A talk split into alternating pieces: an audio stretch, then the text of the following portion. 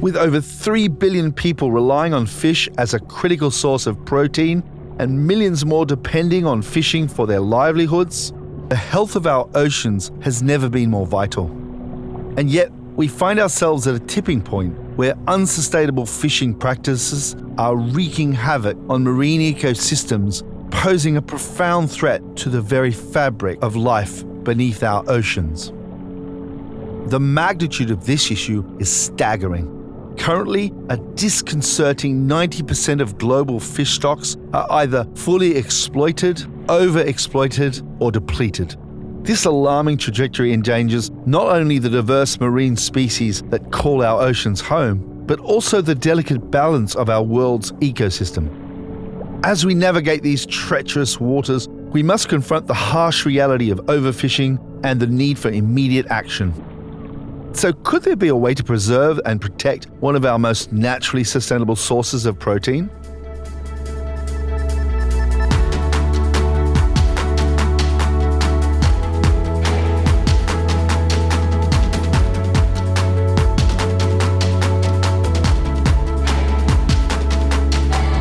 Welcome to Racing Green, the podcast that explores the ideas, innovations, and influences making waves in the journey towards a sustainable future for our planet. In each episode, we investigate the new challenges, ingenious solutions, and the undiscovered opportunities that lie at the heart of our rapidly changing world. We aim to accelerate a new era founded on optimism and impactful collective responsibility. Thank you for joining us today on part two of our three part series on saving our oceans. We chat with Dr. Lynda Rodwell, Associate Professor in Ecological Economics at Plymouth University, to discuss the intricate world of sustainable fishing, its impacts on marine ecosystems, and the delicate balance between securing livelihoods and preserving our ocean's health. Welcome, Lynda. Thank you very much. It's my pleasure before we dive deep into the world of fishing and the oceans, no pun intended, I wonder if you just tell us a bit about yourself and, and your background and how you came to this world. I love the sea, as, as many of us do, and I love living near the sea. So I live in Devon, and many of my joys were to do with being near the sea. And much of my research over the last 25 years has focused on the marine environment and specifically on activities such as fishing. So I wonder if you just give us a bit of a big picture view of what's the current state of the marine environment? Globally, um, our marine environment is is very diverse. We have obviously seventy percent of our our planet is covered in oceans, and and we can see a, a lot of diversity in marine life and habitats, but it's increasingly under pressure in in our waters in the UK and globally. It's increasingly under pressure from human activities alone in the UK, we have 8,000 species or so of, of, of, fish and seabirds and sea mammals. But those, uh, along with the rest in, in, in, the globe, is are under pressure from activities, direct ones like fishing that I've mentioned, but also less intentional consequences of, of pollution and climate change. And I think we're all aware of plastic pollution being a big issue, and of course, climate change. So we've seen declines in fish uh, abundance globally in terms of, you know, in, in our waters, we might think about uh, halibut or, or, salmon or bluefin tuna, but globally we might talk about the Pacific tuna and uh, cod collapses in, in the Grand Banks. And it's happening all over the world, sadly. And there are pressures on our coastal habitats globally, and increasing levels of pollution, of course, are affecting marine wildlife and us. So all, all of these pressures uh, can result in the loss of vital ecosystem services provided by our ocean, which underpin both our, our human well being. And there's more and more research on that in terms of how dependent we are for our well being on, on our oceans, but also our economy. And the fishing industry at large, I mean, it's a huge industrial scale industry. How does it affect marine environment, either for good or for bad? Well, large scale industrial fishing with active gears such as uh, dredges and beam trawls, they have devastating consequences on the marine environment. They not only catch the, the vast quantities of fish that they are targeting, with improvements in technology, they're able to do that. So we might think about it, they're trying to catch cod and haddock, for example, but they catch many other fish and marine mammals when they're doing that uh, because they're dragging along the, the seabed and destroying habitats for the remaining fish in the process. So this fishing can have damaging impact on the dynamics of the system itself and threaten its resilience and its ability to respond to further external pressures, such as climate change that we mentioned earlier. What would you say is the biggest problem? Is it just that we're doing it at such a scale, or are there specific types of fishing formats that are truly bad? Well, like I say, I think it is the scale. The scale and the fishing methods are the two two biggest issues in terms of, uh, of fishing. Industrial ve- vessels they catch these vast quantities. They are catching them at a rate faster than the fish stocks can replenish themselves, and that's what leads to the problem.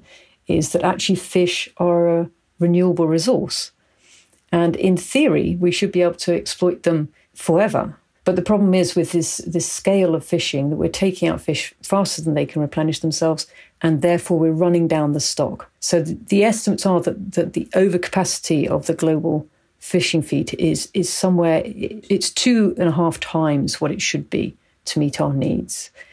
How, how do we measure whether a population of fish in a given area is being overfished? I think first indications that a stock might be overfished is when you have constant sort of pressure on that fish stock in terms of fishing effort. And then you see the catch declining over time. So, this is something that, that scientists would call catch per unit effort seems to be declining over a long period of time. And that might be a first indicator, but it's it's not enough really to determine whether the fish stock is being overfished. So scientific research would look into the size and age distribution of fish stocks, and, and they can determine to some degree of accuracy anyway that whether there is likely to be overfishing in terms of the growth or recruitment of the stock. And they might look at also the relevant abundance of different species within uh, an ecosystem, and, and that can indicate changes in the structure over time.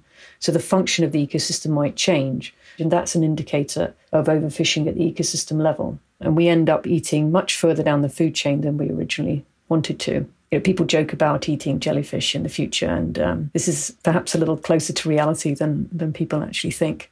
I'm originally from Australia, and um, I've kind of seen lakes in Australia just like inundated with jellyfish, and you go, "Oh my gosh, this this seems to be the major form of life." and it's happened in other places in the Black Sea, for example. There's you know plenty of jellyfish to eat if you really want to eat that. I haven't tried it yet, but uh, doesn't mm. doesn't seem to appeal to me. What are the solutions to overfishing? Okay, I, I think before looking at the solutions, you need to look closely at what's causing the problem. It is a systemic problem. Overfishing is a systemic problem. So there's lots of things that we can look at that have really caused it. And, and one of the things, so in my area of research, we look at, at this idea, this pursuit of growth of an industry, for example, at any cost. And I think this applies very much to the fishing industry that this desire for growth and profit of the industry at any cost, and that cost is to the environment, means that if, if we pursue this goal, we come up against, against the limits of the environment, of the resource, which is what we're experiencing now. So, globally, the FAO, the, the Food and Agricultural Organization, estimates 35% of our fisheries globally are being overexploited. So that's a source of a problem. The technology is also a source of the problem, which is things like fish sonars and, and uh, high tech uh, vessels. Make it the, the sonars themselves make it very easy to find fish, even when there are very few left. There's also a problem in terms of the market. As fish get more scarce, what happens is the free market would lead to a price increase, making it still profitable to fish to extinction in some cases. And, and at the moment, we have the, the Pacific tuna is an example of a critically endangered species. And it's critically endangered for this reason, really. It's got to that stage that it, it's, it's commanding very high prices in the market, um, uh, which means that it's still profitable to fish it, even if it means extinction. So researchers have asked for and argued for at least 30% of our oceans to be protected from fishing. And that really means true protection. That means no extraction of fish. And, and at the moment, that's uh, we have a very small proportion of our oceans are, are covered by marine protected areas that actually fully protect fish. So it's about globally, it's about 5%. And in UK waters, it's probably about 1%, uh, less than 1%, in fact. So, closing off these areas to fishing will allow the recovery of stocks. And therefore, it would sort of eliminate that scarcity and that problem of high prices over time and that driving uh, particular species to extinction. And the other one, obviously linked to that source in terms of the government, is we need to remove harmful fishing subsidies, uh, those that encourage that overcapacity of fisheries. Um, and so, obviously, the, the, coupled with the destruction of those the, the marine environment. So, those are, I think, the, the, three areas. Let go of this idea of continued growth of an industry, protect 30% of our oceans at least, and remove harmful fishing subsidies. There are other areas that we could look at, but those, if we did that, I think we would make a significant impact in terms of the health of our ecosystems, our marine ecosystems.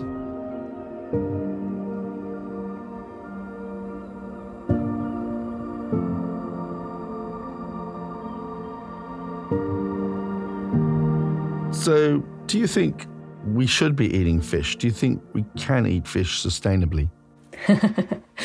okay, it's it's it's a very good question because, as I said, fish naturally are a renewable resource and potentially can be eaten sustainably. But in the current situation with stocks, really, I say 35% are being overexploited, and there's another sort of 55% are being fully exploited, which means that there's, in fact, since the 1960s from about 10 uh, kilograms per head to, to about 20. And if you think about it, since the 1960s, that's also come along with, you know, almost a two, two and a half fold increase in population. So that's just the sort of scale of increase in pressure in terms of our demand for fish. So can we fish sustainably now? On a global level, no, I don't think so. Um, if we do something about it, could we do it in the future? Yes, potentially. If we really act now, we have the, that's the good news. The, the, the good news is that we do have time to make a difference, to make a real difference in terms of allowing fish stocks to recover, allowing habitats to recover, allowing our oceans to restore their health in terms of their capacity to store carbon, to to um, regulate climate. All those things we are seriously dependent on, and we're really up against the limits at the moment in terms of whether we can do that. So, should we be eating fish? Hmm. we shouldn't be eating as much fish, certainly. And I think in in some countries, in the UK, for example, we have choices, don't we? We're not. We don't have to eat fish, and, and fish is not actually the healthiest option. We have much more options in terms of plant based diets now than we used to. But in other parts of the world, then fish probably possibly is is the only option and and so you can't extend that idea of just eliminating uh, fisheries uh, globally uh, necessarily. My answer is we should reduce it considerably if we really want to have an impact to to our, our oceans and really have a positive impact on on our ocean health.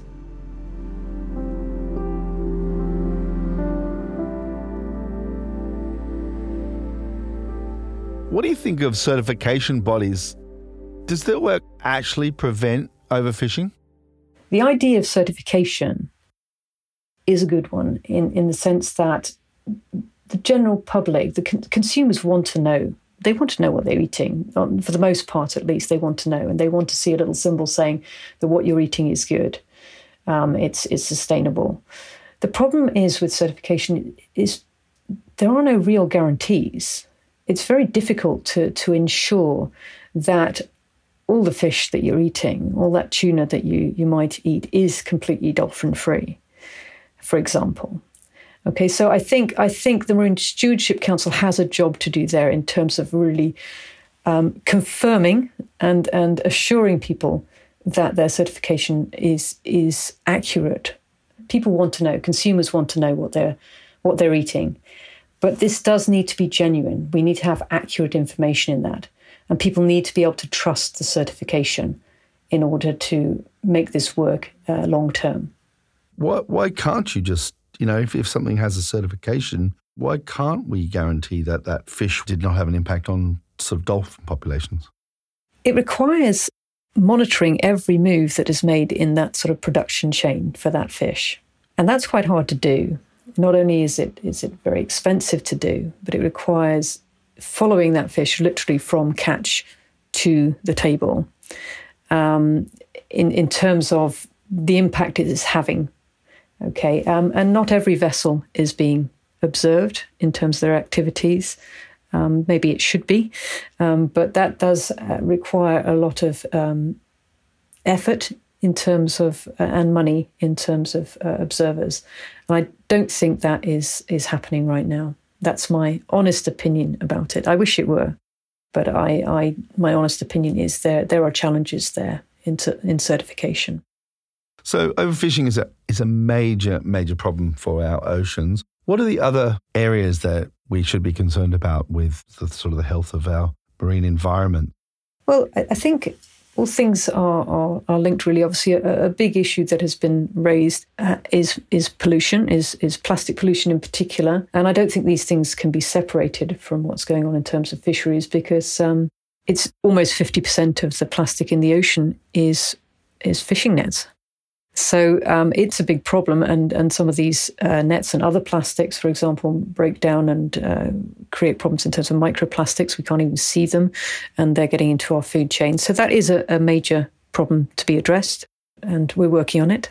Not me particularly, but um, uh, but colleagues are, are, working on that issue, um, and obviously climate change. That is something that that we need to to address. Um, and again, it, it's it's a major issue that that will affect everyone, particularly coastal regions, in terms of their livelihoods.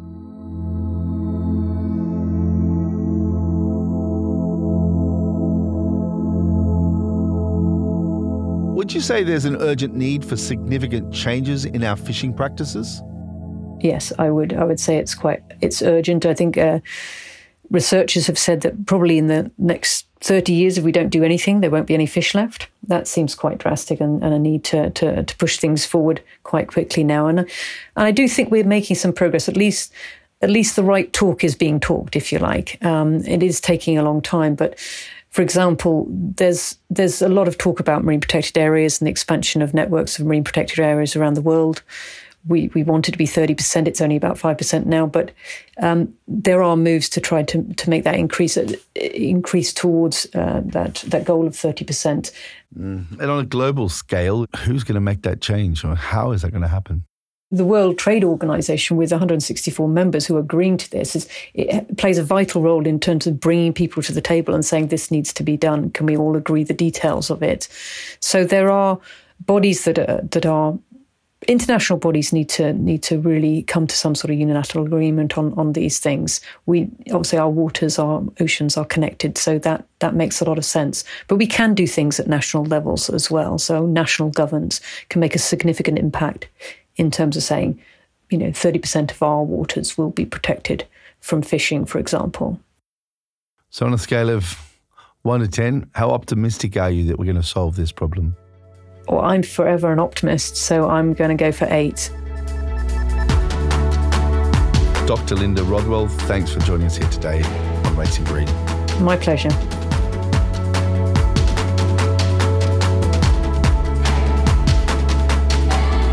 That's all for this episode of Racing Green. Thanks for joining us. Racing Green is produced by myself, Jeffrey Young, Chris Bristow, and Georgina McGiven in collaboration with the Camden Clean Air Initiative. It was recorded at Serendipity Studios, Camden, North London, with music and sound design by Chris Bristow.